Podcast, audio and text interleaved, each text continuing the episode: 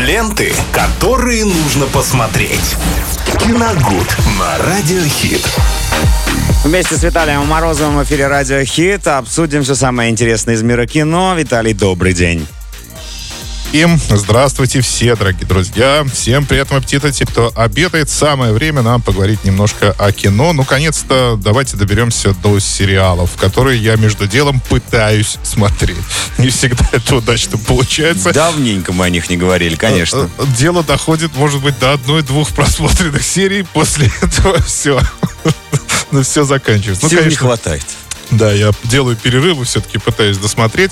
Э, как Максим справедливо отмечал, все-таки сериальный формат это вообще не мое абсолютно. Я с этим согласен полностью. Мне искренне радуюсь за тех, кто вот так вот совершенно спокойно может смотреть по одному, два, три, четыре, пять сезонов, то есть, да, там, где по 10-12 серий, и, в принципе, все помнить, что происходило. Но у меня, к сожалению, так не получается. Но э, о сериале, о котором мы сегодня поговорим, у него, к счастью, э, не, така, не такой растянутый хронометраж. Там всего один сезон, там 8 серий, называется он «Черная птица». Э, вышел он в 2022 году, и в главной роли там снимается Тайрон Эд, Эджертон, британский актер, который прославился в фильм, ролями в фильмах «Кингсман» в первую очередь. Я его там впервые увидел когда-то. Очень неплохой боевик получился. Потом а, с Хью Джекманом он снимался в классной комедии «Эдди Орел». Ой, прекрасный фильм, да. да. Играл там... Эм, Усатого лыжника. Лыжника, ну да, прыгуна с... Эм, как трамплина. С трамплина, да, прыгуна с трамплина. Ну, в общем, у него был ряд проектов удачных и неудачных, в том числе и Робин Гуд был, конечно, очень сильно разруган критиками и Я так и не смотрел. Да, ну, я тоже, кстати, не довелось мне посмотреть. И вот, э, в общем-то, парень возмужал, Э, достаточно сильно накачался. Прекрасный, атлетически он выглядит в этом сериале. Играет, э, ну, такого дельца, э, торговца запрещенными веществами различными, которого, ну, извините, берут за жабры, И сажают на Выражаясь сленгом, да. И отправляют в тюрьму. А, он рассчитывает э, с помощью, естественно, очень дорогого адвоката получить минимальный срок, но неожиданно на суде ему объявляют, что он приговорен к 10 годам лишения свободы.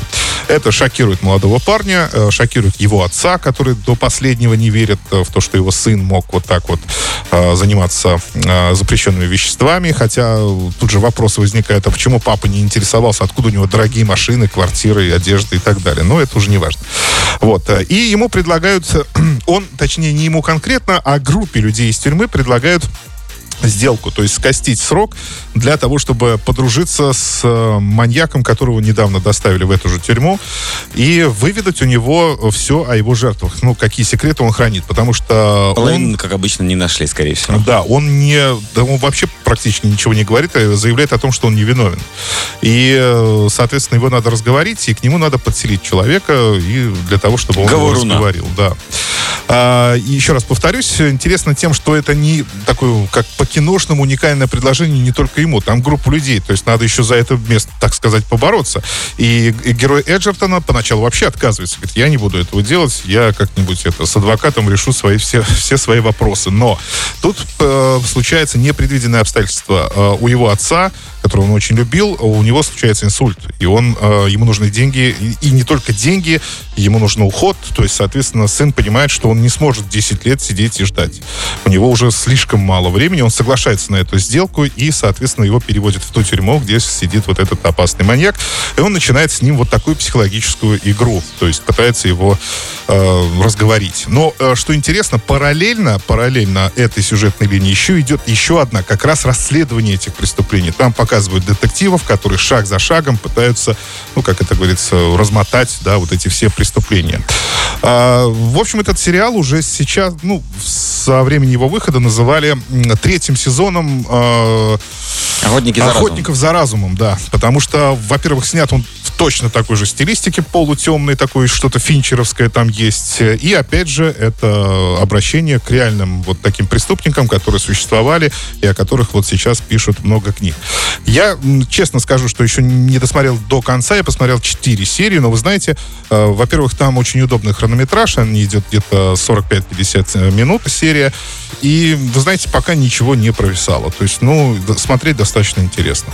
Поэтому, если на досуге возникнет время и захочется посмотреть, ну, какой-то действительно психологически напряженный сериал, то можно отдать предпочтение «Черной птице». Ну, а чисто любителям детектива там найдет что? Ну, вот я же говорю, там вторая линия, как раз это расследование. Там тоже достаточно очень интересно все. Прекрасно. Как еще раз называется? «Черная птица», 2022 год, категория 18+. Ленты, которые нужно посмотреть. Киногуд на Радиохит.